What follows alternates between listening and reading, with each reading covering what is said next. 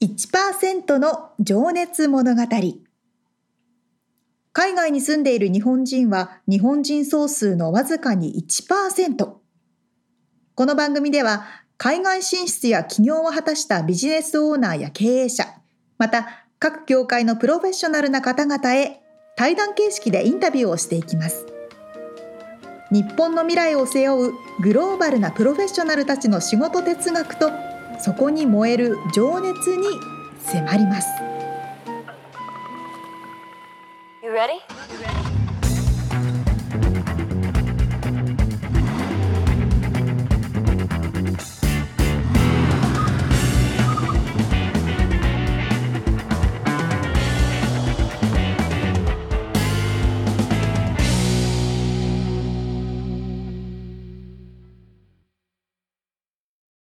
こんにちは。こんにちは。1%の情熱物語220回目です。皆さんお元気ですか？元気ですか？えー、今日私はですね、ほいほいほい朝仕事をしようしてたんだけど、なんかどっかから流れ着いちゃった YouTube で、はいはい。YouTube でおすすめされちゃうとさ、もうダメよね。ダメよと思いながら見るじゃない、ダメなのよ。でさ昔見たことあったんだけどまたなんかあ懐かしいなこれとかって見ちゃったやつがあの山あそれはねロビンソンっていうあのスピッツっていう、うんうん、アーティストの歌を山形弁で歌うっていうあのやつで、まあ、それ面白いんでみんな見てもらいたいと思うんですけどでその子それを見始めちゃったらそのまたおすすめできたのが、うん、その子がやってる山形弁で「なんでだろう」「なんでだろうなんでだろう」ってあの鉄ともさんですか、うんうんうんうん。ナステダベーナステダベーって その山形弁なんですけど。それをね見てたら次また違う方言で違う歌もね見すぎてね自己嫌悪に陥るという朝でした。やばい、面白そう。こんなことしてる場合じゃねえぞと思う思うよね。時ってあるよね。リツさんのとこの方言ってなんでだろう何だなります？なんでだ、なんでだがや？な、な？なんでだがやなんでだ。いや、それはちょっと今無理やり言ってるな。いや、わからんな。でも、でもね、三河弁なんだけど、うちは。その三河弁でカバーした、えー、あのー、あれ、なんだったっけ。えー、ゆ、雪、なんとか姫じゃなくてなんだっけ。レリゴーネあ、それそれそれ。フローズン。あれなんだっけ？放題忘れちゃった。ああ、それそれそれ。とかね。のあったりします、ね、あるあるある。雪だるま作ろうのやつとか。雪だるま作るべみたいな。あ、そうなのあんの？知らない。そうそうそうそう。だもう次から次からそういうの止まんなくなって自己嫌悪に陥るよね。でも。そうなんですよ。嫌だよね。あのあの瞬間誰かアラート打ってほしいよね。わからっつって。まさに今朝、多分ミツさんがそれを見てる時と同じタイミングで、うん、私も YouTube で、うん、あの、加納栄子の癖がすごい歌シリーズを見てて、これね、ダメなんですよ、面白くて。あ、そう。まさにその替え歌で。加納栄子の癖が強いシリーズ、あ、ちょっと見てみるわ。あの、千鳥の癖がすごいネタ、癖がすごいネタグランプリかなんかそういうのがあって、そこら辺のシリーズで。あ、そういうのあんだ、ね。の歌とか、はい。天体観測とか、ああ。遠藤と一緒にやってる大きなのっぽの古時計とか、超全部面白い。ああ、なるほど。なんか見たダメです。もうダメです。そこら辺ダメです。っていうか、二人とも仕事しろやって感じだよね。で、あと、こう、こう、今日の後半これでダメってるだけだからね、この。ね。ポッドキャストで。まあ一応仕事の、あれで、一環でもあるのかな。ということにしとこうかな。本編に入りました。そうですね。はい。はい。ということで、えー、1人の方のインタビューを4回に分けてお届けしているこの1%の情熱物語ですが、えー、今回はですね、チョークアーティストとしてご活躍をされていらっしゃいます西村修二さんのインタビューの最終回です。はい、えー、先週はね、感動した言葉がありましたけども、あの、チョークアーティストとして、その、ね、残せないから人の記憶に残すんだという、ちょっといいお話でしたけども、ね。えー、今回はその未来を意識したお話で、えーはい、今後のね目標とかあと思い出の曲。これもまたほっこりする温かいエピソードなのでぜひ楽しみに聞いてみてください。では聞いていただきましょう。はい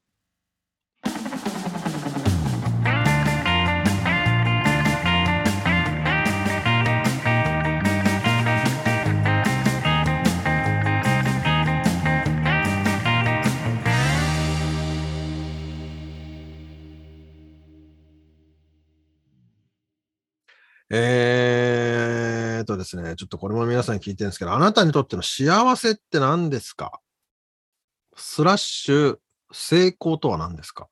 まあ別にこれイコールじゃなくていいんですけど。えー、な、なんでしょうね。うーん。なんだろうな。まあでもい今すごい幸せですけどね。そうですか。なるほどね。いやなな何をもって幸せなんだろうってあんまり、うん、意識して、うん、うん、考えたことはないですけど、でもまあそのさっき話したみたいにそののチョークアートに特化して話をするとすればその自分が書いたものっていうのが本当に、うん記憶にちゃんと残せてっていうのがこう確認できた時っていうのはやっぱ嬉しいし幸せだし、なるほど、うん、やっぱりそのアーティスト冥利っていうか、うん、そういうのがすごく感じますよね。うん、出来上がったっていう達成っていう。はあ。ありがとうございます。ちなみに、ちょっと、あのさっき聞きそびれたんですけど、あの作品選び、その作、今回のテーマはこれにしようって決めるときって、そこ、まあ、今はね、人の顔が多いっていうのがちょっとさ、最初のエピソードで話あったんですけど、はい、そこに込めてる、こう、なんつうのかな、思いみたいなのってどんなものが、例えば？うんと、絵を描こうかなっていうところからスタートするんですちょっと今、ちょっと今途切れたんですけど、さいえっとね、まず最初に、あの、うん、誰を書こうかなっていう。あ、誰を書こうかな。うん、するんはいはい。で、はい、それが、えっと、あの、そのイベントに割と近いタイミングで、あの、亡くなった方とか、ああ、はい。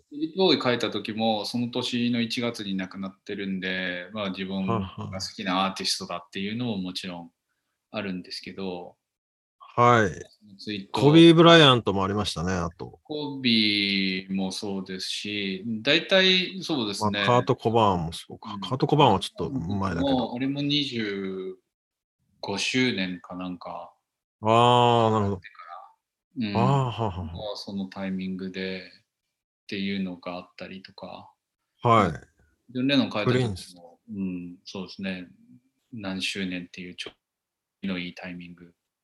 なるほど。だったんで、うん、そういうの書いてそれはやっぱりその人に対するこうなんかリスペクト的な。もそうですし、うん、割とこうな今年で何もう何十周年ですみたいなのっていうのは割とこう、人に対しても言えるじゃないですか。今年でもうあのなんだろうな30年経ちましたよっていう。えー、もうそんなに経つのっていう、うん、うん、っていうのもあるし。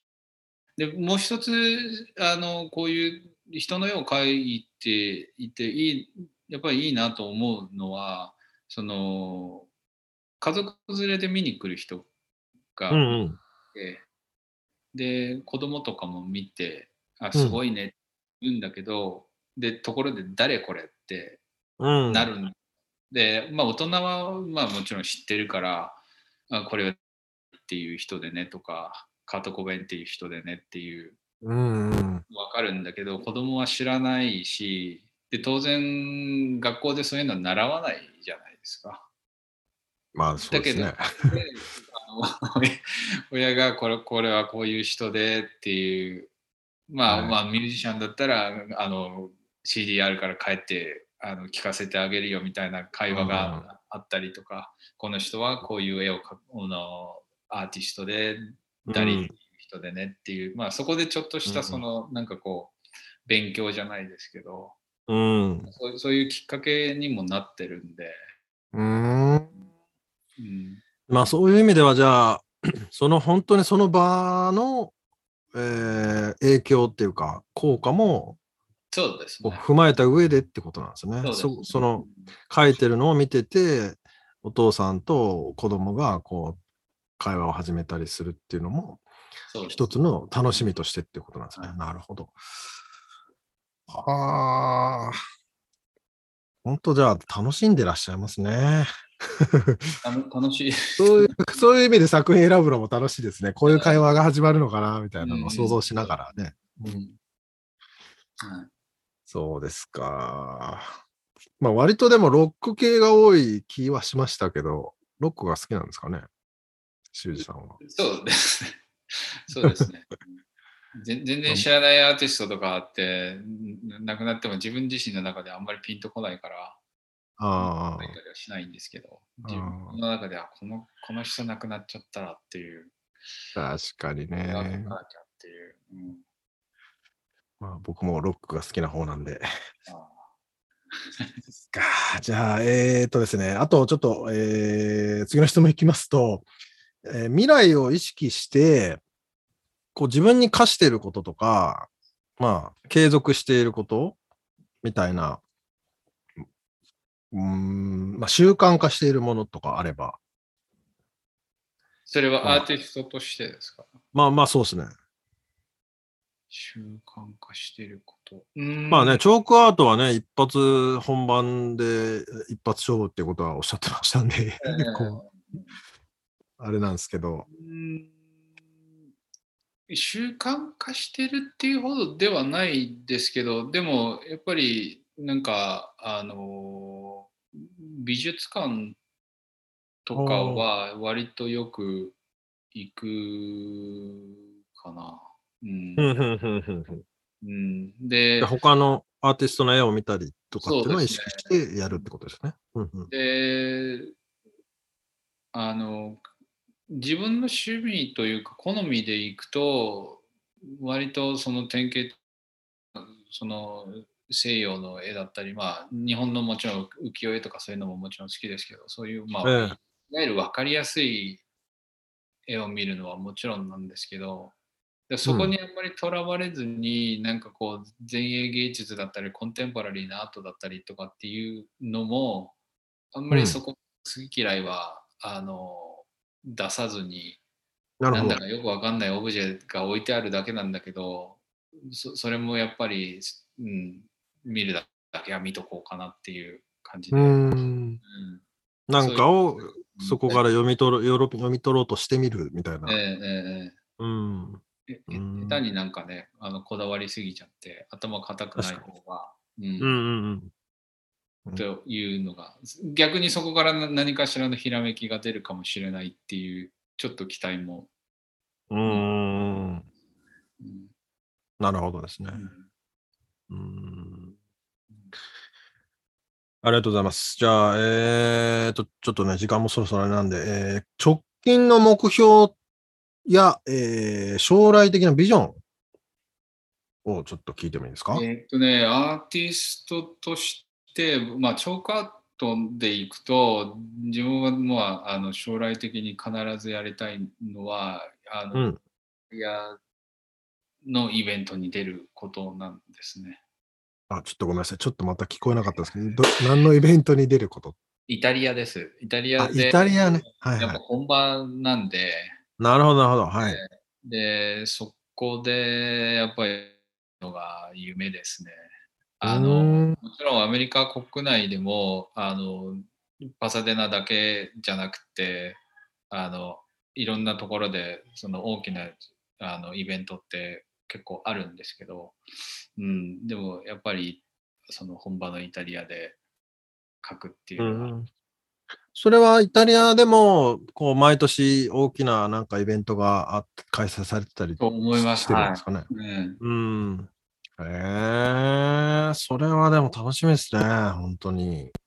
ぜひ、いや、カはやりたいっていう。でまあ、ヨーロッパでももちろんイタリアだけじゃなくて、ドイツとかイギリスとか、はい、いろんなところでもやってるんで、まあ、そっちの方もちょっとずつ、うん、うん、トライしていきたいなっていう。どうしてもね、あの今のところ行動範囲ってちょっと狭いんで、LA 海外でやるのがちょっと精一杯で、まあ、たまに、まあ、過去だとあのテキサス行ったりとか、あアトランタの方、そのジョージア州の方まで行ったりとかっていうことはしたことはあるんですけど、うんでもやっぱりすあのどこに行ってもあの一応見たことある人たちっていうのがやっぱ集まってて。ああ、そのアーティスト側はってことですね。ねなるほど、なるほど。もちろん知らない人ももちろんいるんですけど、知ってる人がどこ行ってもいる感じなんで、もう全然誰も知らない、会ったこともないような人のイベントにこう飛び込んでみたいなっていうのがすごくあるんで。はあ。ねそそれは本当でもイタリア楽しみですね。イタリアとかね。来年はちょっとドイツあイベント行かれる。あ、予定されてらっしゃるんですか？予定に。おお、素晴らしい。本気まででもらえるけど、うん。うん。うんっていうふうに思ってます。いや応援しております。じゃあちょっと、えー、最後にあのー、今後ですね、活躍するであろう、まあ、修二さんみたいにね、アーティストになりたいっていう人とか、若い子を、えー、イメージして、ちょっとメッセージをいただきたいなと。メッセージですか？はい。うーん、そう、そうだな。まあ、大学生の、まあ、もしくはそうね、高校生の頃の修二さんに向けての言葉でもいいですし。うんと、そうですね。なんだろうな。あの、結局答えは一つじゃないんじゃないかなっていうのはありますよね。あの、こう、自分自身卒業して、うん。大体みんな就職するんだけど、じゃあ就職しなきゃいけないのかって言ったら、もちろんそうじゃないし、うん、違う道ももちろんあるわけだし、うん、僕の中ではどういう道を選んでも失敗はないと思ってるんでその時はなんかね行きたいところに行けなかったっていうショックとか多分その大学を受験したけども、はい、志望校には行けなくて第2志望第3志望の学校に行かなきゃいけないみたいな道を選ばなきゃいけないような流れっていうのもそういう人もいると思うんですけど。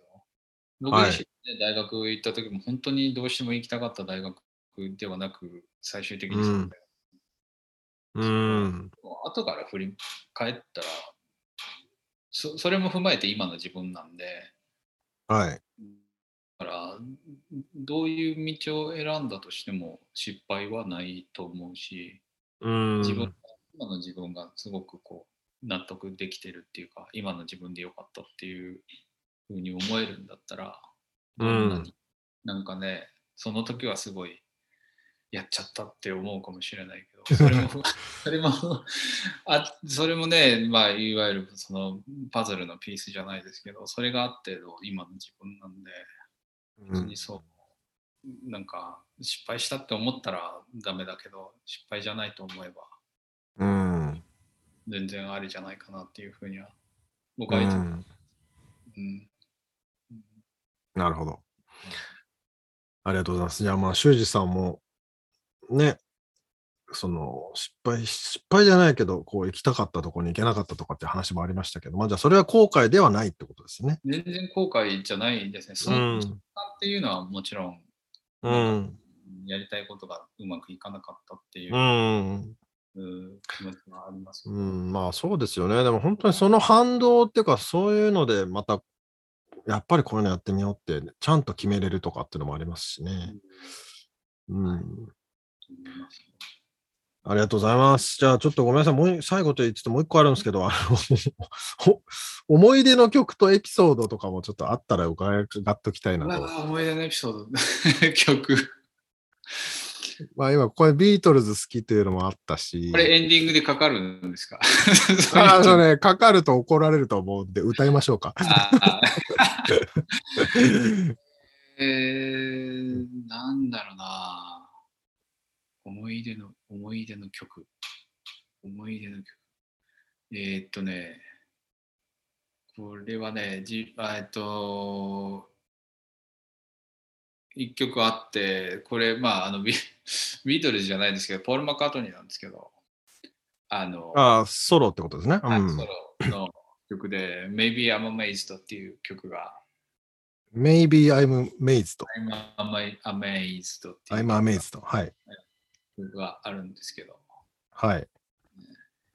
もう、あの、なんだろうな、もうすごくこう自分がこう、結構挫折じゃないですけど、結構ダウンしてた時期っていうのがあって、はい、うん、で、人生どうしようかっていう感じだったんだけど、まあ、それを、まあ、救われたというか、っていう、まあ、うん、まあそこ、そこにその曲の歌詞とちょっとオーバーラップするところがあって、その曲うん、ああのあの時のそのすごくこう落ち落ち込みまくってた時期をその救われたんだっていうのをこうやっぱり思い出すんでそのどどんなちなみに歌詞の内容なんですかね？えっ、とまあ、ざっくりと。まあざ、ざっくりラブソングはラブソングなんですけど、はい。うん、あの、あれど、なんだっけな。まあ、すみません。急に言われてもねって感じです。ええそうですね。あの、なんかこう。じゃあ、その時の修二さんの心境とか状況とかと、こう重なる部分があって、で、ねうん、で。こう、なんつうんだろう。こんな落ち込んでる場合じゃねえって思えたってことですか？うん。もしくは落ち込んでてもいいじゃんって、いいじゃんって思えたってことですか？えっ、ー、と、結局その、あの、その歌っていうのは、まあ、あなたがいてくれたからっていうような、まあ、内容なんで、で、その時に、まあ、まあ、要はうちの奥さんですけど、まあ、救われた部分すごくあるんで、はい、その曲聴くたびにこうその時のことがこうフラッシュバックするんで、へダメにならずに済んだっていうのがすごい。それは素敵なお話ですね。奥さんにも言ってないんで。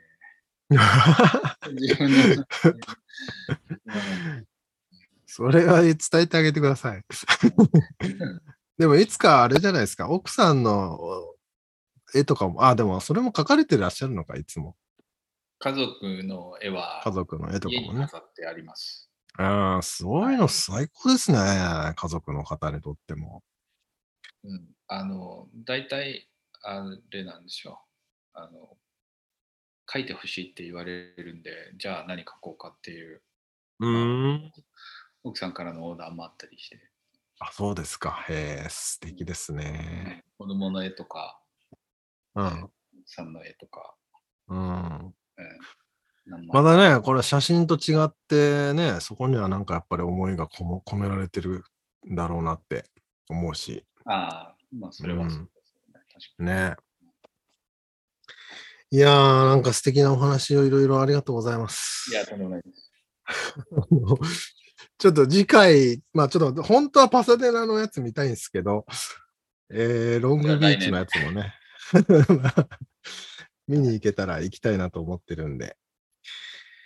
えー、っと、じゃあ時間もちょっとギリギリになっちゃって申し訳ないですが、えー、ありがとうございました。今日は、チョークアーティストでいらっしゃる、えー、西村修二さんにお話を伺いました。ありがとうございました。ありがとうございました。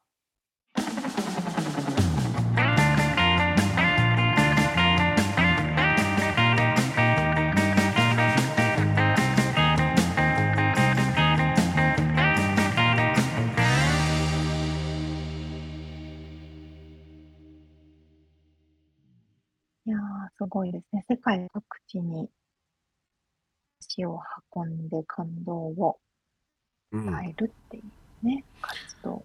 そうね、来年はドイツに行かれるという予定をしていらっしゃるということでしたけど、まあ、本場がイタリアっていう話でしたけどそのチョークアートねうん。そのイタリアの街並みって俺行ったことないんだけどうんうん。想像するに あの楽しそうだよね。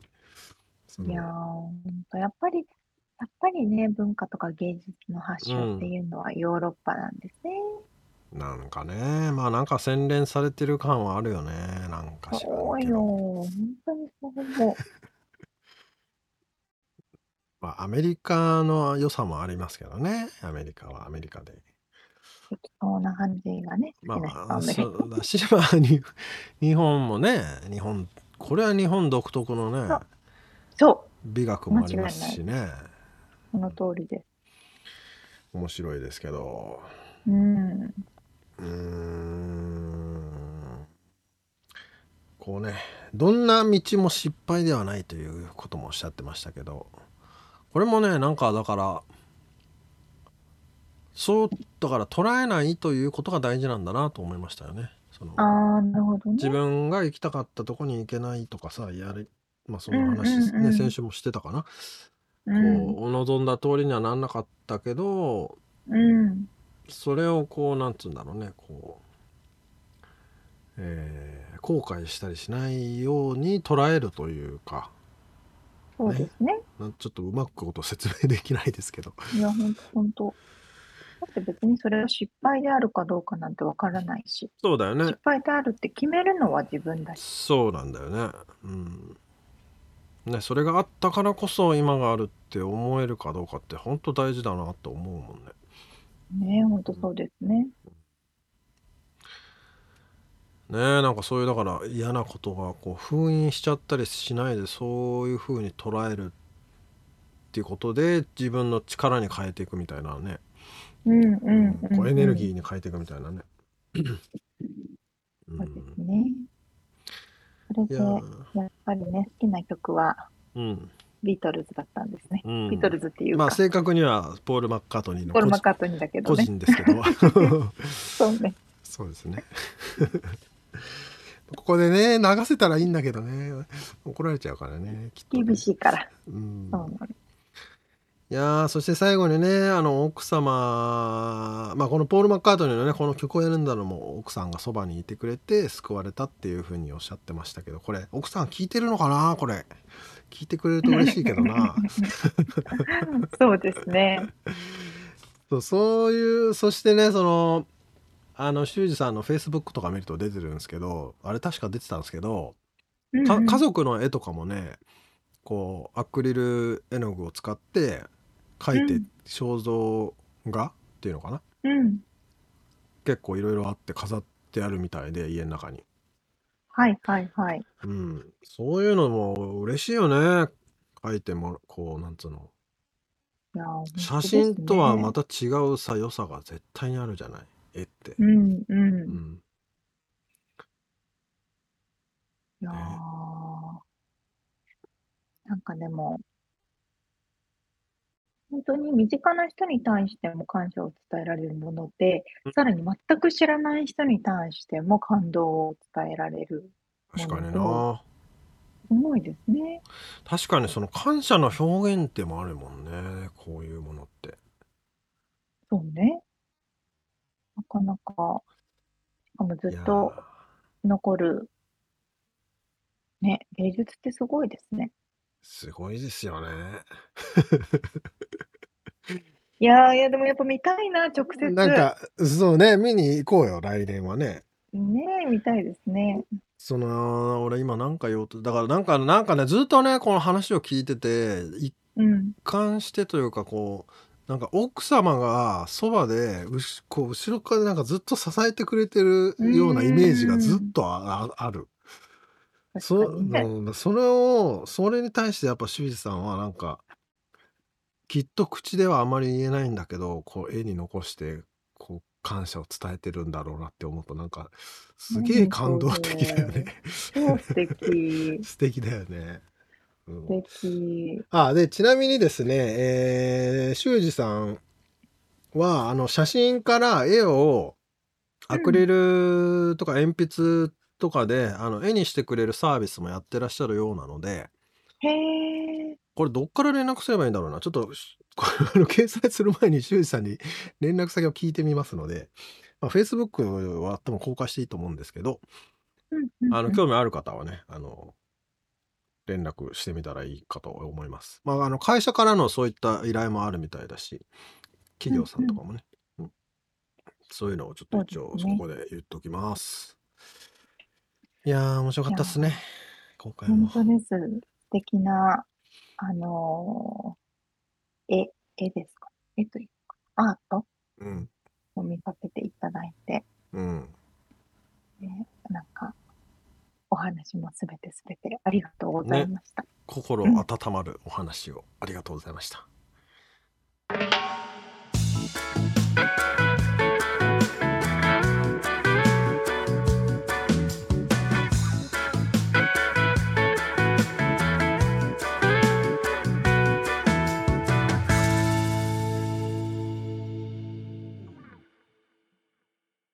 リアルアメリカ情報よっこのコーナーでは最新のビジネス生活情報をアメリカ・ロサンゼルスよりお届けしてまいります。今日はね、僕がしゃべる番番なんですけど。はいはいはい。ミツさんの。えー、今日のお題はですね、5 Interview Questions to Avoid、えー、という記事を読んで、うんうん、それがアメリカっぽいなと思ったんで、ちょっと伝えてみようかなと。えー、避けるべき質問ですね面接時にあの面接というのはあのなんだ就職とか企業に、えー、勤める時にとかバイトとか、うんうん、バイトは関係ねえかまあ一緒か一緒だなまあねそうですねに行われることですけどはいはいまあきっと沙織ちゃんいくつかピンときてるとは思うんですが、うんうんうん、ちょっと我慢しといてもらって。えー、まず、あまあでもね、ここに書いてある通りに、まあ一応あの紹介しながらちょっとおしゃべりできたらと思いますけど、まず避けるべき質問。1、はいはい、えー、前職の年収はいくらでしたか？うんうんうんうん。これ日本ってありなのかな？こういう質問。なんるじゃないですか。まあ何でもあるか。特に一応。なかなかこういうの面白いよね。自由なアメリカなんだけど、まあだから自由すぎるからダメなんだよね、きっと。そうですね。前のお給料が低いからって、ちょっとそれより高い給料にしたりとかする可能性があるから、みたいな。とか言わない権利とかさ、あの、うんうん、そういうものを主張するもんだからこそ。そうそうそうそう。そうなんそうまあこれはねもう州によって違うようですが、うん、あのまあ聞いちゃいけないのがあるのででまあ代替案として、えー、うん、聞く聞き方としては、うん、あのそのポジションの初任給はこれぐらいになりますけどこういうこのオファーをあなたは受けられますか？という聞き方をしなさいというふうに書いてますね。そうですね。ややこしいけどね。受けられそうだけど受けられませんって言ったらじゃあじゃあこれぐらいだったらどう？みたいな そうそうそうそうそうしていくっていうね。よくあるのよ。なかなかね、あの、アメリカカウンターオファーが多いですけど、そうだよね。なかなかなくてね。そうだよね。なんて言うんですか、内定書っていうのかな、はい、をもらったら受けるか受けないかですもんね、日本の場合も。そこら辺もなかなかあれだな。文化の違いがありますな。ね、アメリカ2、3回なんか行ったり来たりして交渉したり、言わなきゃ損みたいなのあるもんね。そうそうそうまああとはそのあ給料上げてくださいっていうのもね言わないと上がんないもんね。そうなんまあ、ちなみにこれを書いてる記事はあの ADP っていうですねあの給料のペイロールとかあと労務系のサービスを提供している会社ですね、うん、そこからのアドバイス的なあの内容になってます、はいはい、えー、避けるべきことに、えー、COVID-19 の予防接種を受けていますか？あーダメですね。これは日本もでもダメかな？もしかしたら。でもなんかこう、まあ、ダメとか法律ではないか。微妙な行ったり来たりしてるんじゃないですか？うん。まあ時期にもよるかもしれないけどもね。そうですね。なんかもう会社のポリシーとして、もう受けてないと雇いませんっていうふうにしてるとことか、うん。受けてないともう、でもそういうことも言っちゃいけないっていうのはなんかフロリダ州では特にあるみたいですね。そう医療上の理由とかなんとかの理由とかで私雇ってませんっていうのは言っちゃいけないっていうかやっちゃいけない。まあ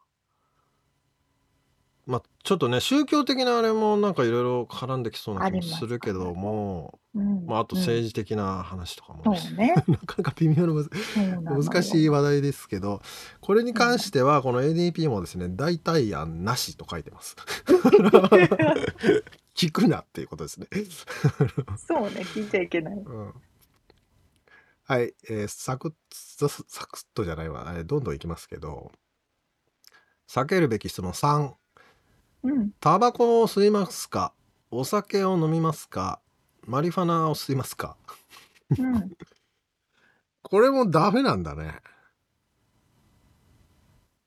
ダメだと思いますが、うん。ただ、例えば、あの、運転手さんとかで、うん。そういうテストを毎回受けなきゃいけない人とかいるじゃないですか。はいはいはいはい。長距離トラックドライバーとかもね。うん。そうそうそう。多分面接ではね、ダメですよね。関係ないから。ああ。でも、そういう検査とかはしていいみたいなのはありそうですよね。まあ、ちなみにこのマリファナ吸いますかはもう日本だと完全にあの悪ですけどこちらだと割とあのねディプレッションってなんだうつになる人が吸わないとダメな人もとかもいるし、うんうん、とかそういうところもあるみたいですが。そうですね。でまあ代替案としてはですねこれ会社の方で、うんうん、まあ、さっき沙織ちゃんが言ったみたいにこういうふうなあ人は、えー、雇いませんっていうそのラインは会社で決めていいらしいです。これに関してなるほどね、うん、ポリシーを設定する。ポリシーをそうそうですね。それに、うん、えー、受けられない人はもう雇えませんっていうふうに言ってもよいっていうことですねこれは。なるほどなるほど。うん。まあ、確かにな。それでも定期的にテストしないといけない職場もあるんだろうな。ねえ。うん。うんありますよねそうそう、例えば、うん。うん。例えば？例えば、パイロットさんとか、ああ、まあそうだよね。絶対するしね。そうだよね。うん。これでも日本でタバコ吸いますかとかって聞いて法律違反ってちょっとい なんか 異常な感じするけどね。お酒もね、いや、飲み行こうぜ、飲めないの？みたいな。ああ、普通にね。なんだよ、みたいな、もう訴えられる。怖いよね。そうだから日本のノリでそういうこと聞いちゃいけないんだなと思うとちょっと怖いですけどね。そうなの、そうなの。ね次ですね避けるべき質問4、えー、宗教上の理由で、うん、まあ金曜日の夕方とか週末働けないもしくは、えー、スカーフをかぶったりしますか？とかこの何？あ頭を隠すやつなんつうんだったっけな？忘れちゃったけど。なんだっけ？うん、うん、まあスカーフですね、うん、そういうのも禁じられていますと。ああ見ちゃいけない。まあそうか休みを取るのは別にその人の自由ですもんね。理由が別にどうこうあれ。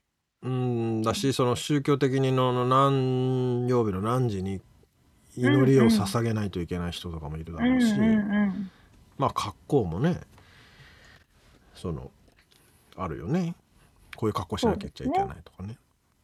でもそういうのを先に聞いてはいけないと。なるほどね。うんまあ、ただ会社側としては、えーもちろんさっきと同じような感じでこの何曜日の何時から何時まで働けますか？っていう、働いてくださいよっていうオファーを出してそれを受けるか受けないかはあの、しえー求職者側の人によると。そうですよね。うん確かに確かに。だって、あとあの衛生的な理由でこういう服装をしなきゃいけないっていうね、決まりがあったりとかもするかもしれないああそうですね確かに確かに。うんはいはいはいはい。なるほどね。そうだよねでもそんなこと言い出したらし私の宗教ではこんなんですって言われちゃったらねいやピンクダメです、青じゃないととかね。なかなかね難しい、うん。えー最後の、えー避けるべき質問。5, 5, 5番目ですね。おあなたはいは何歳ですか、ああ、ダメ。絶対ダメ。あなたは私私たちは同じ学校に通ってたようですけどあなたは何年に卒業しましたか？もうダメ同じ あの同じことだもんねそれね。とか難しいな、なんかね、こう会話の弾みでね、うん。あ、知り合いいるとかいや言ってマジで話しちゃいそうだけうん。ど。まあ俺ぶっちゃけ聞いてたけどな日本人だったら。あのまあね。まあちょストレートには聞かないけど、うんうんうん。なんとなく分かるような聞き方をしてたよね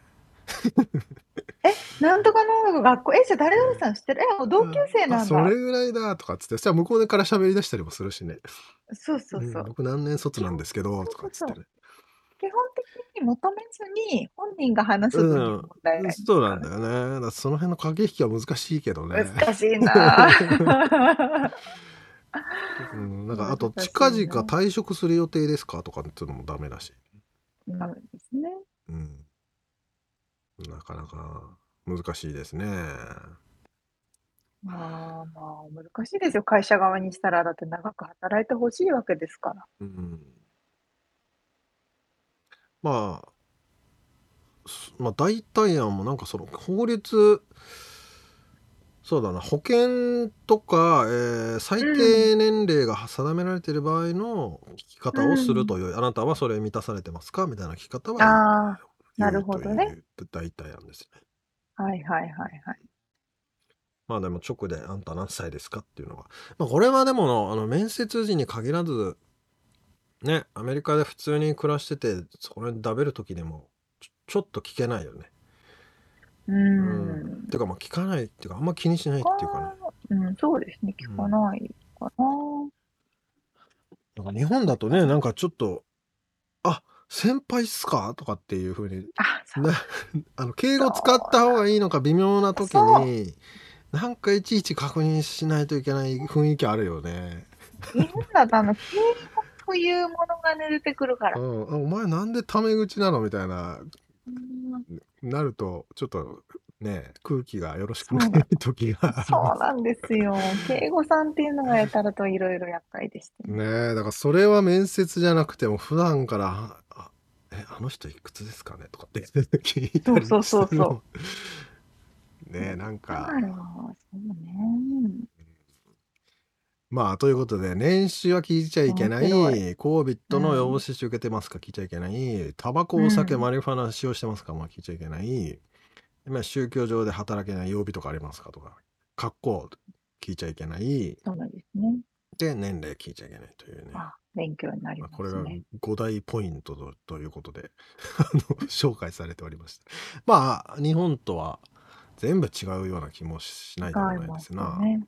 うん。あの、アメリカで働いてる日本人、いわゆる私たちみたいな人たちうん。って、その年齢も聞かないし、英語だと別に敬語っていうのはほとんどないから、はいはい。そういう場合って結構日本人でも年上年下関係なく全員敬語でビジネスしません？あそれはそうですね年下に対しても敬語でうん。話をしてる、完全に。うん確かになまあなんかそういう意味では楽だよねいちいち使い分けなくていいというかそう。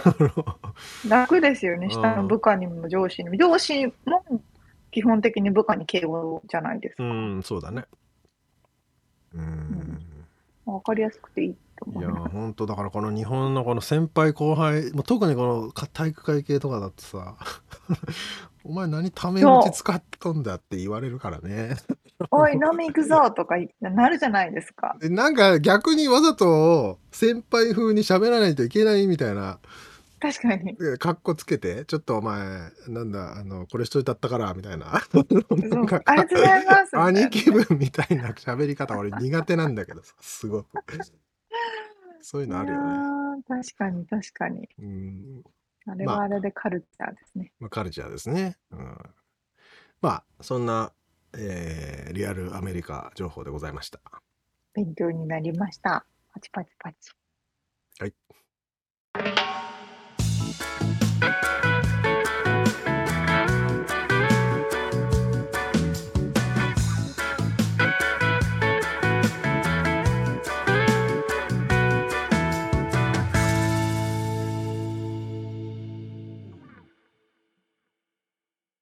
締めのコーナーです。質問。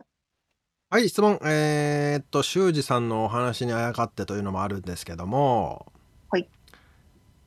えー、沙織ちゃんは家族写真って家に飾ってありましたか？ありますか、まあ、実家と今の家とか合わせて。はいはい。いい質問ですね。うん。あそう実家ですか。は、うんえっと、家族の誰かが多分、まあ、母かなが準備して、いろんなところに家族写真を貼ってあります。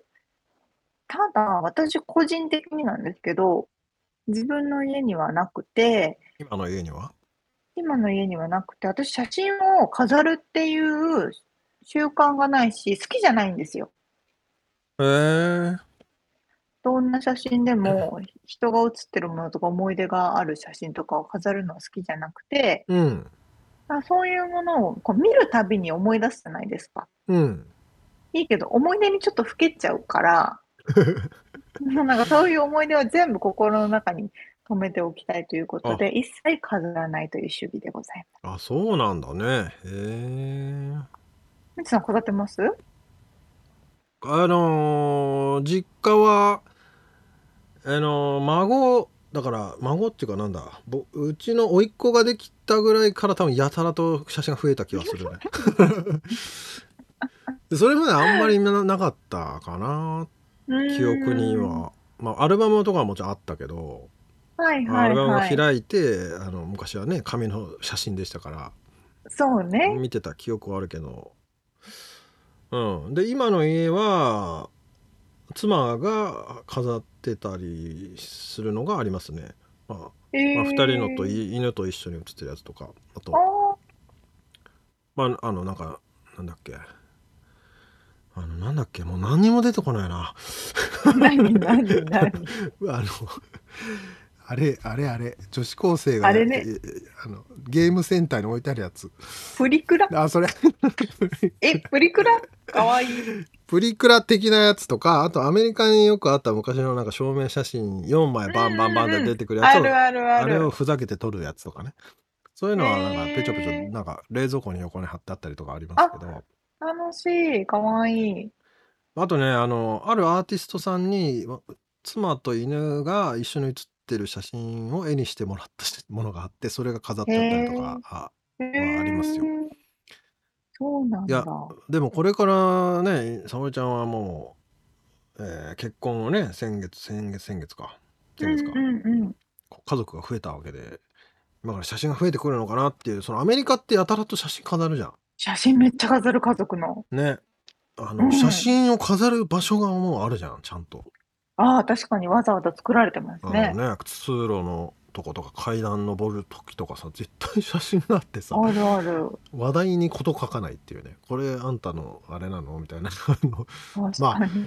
家だけじゃなくてあとオフィスもそうだよねデスクの上ああ。そうね。みんな持ってますよね。もうなんか義務義務かのように貼貼ってあるよね貼らないと貼らないと怒られるのかのようにええ確かに。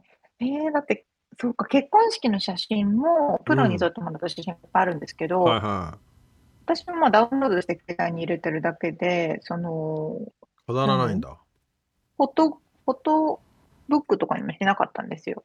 ああ、じゃあ印刷してないってこと？デジタル印刷してない。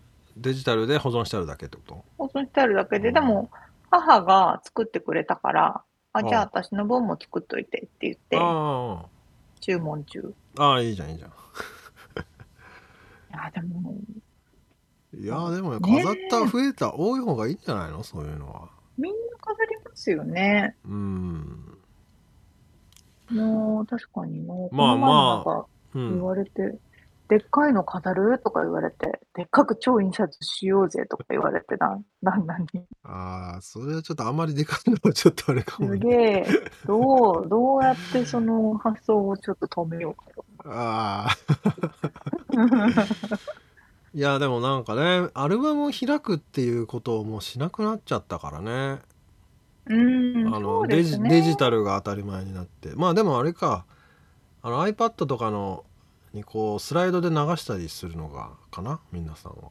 あうん、あ、今はね、インスタとかフェイスブックとかで今までの写真まとめて見れるからね。確かにねまあそういうのも変わっていくんでしょうねまあ皆さんも飾ってますかっていう投げかけで終わりましょうかねそうですね。はいでは、えー今回お届けしましたインタビューの内容とリアルアメリカ情報のインフォメーションはブログに掲載しております。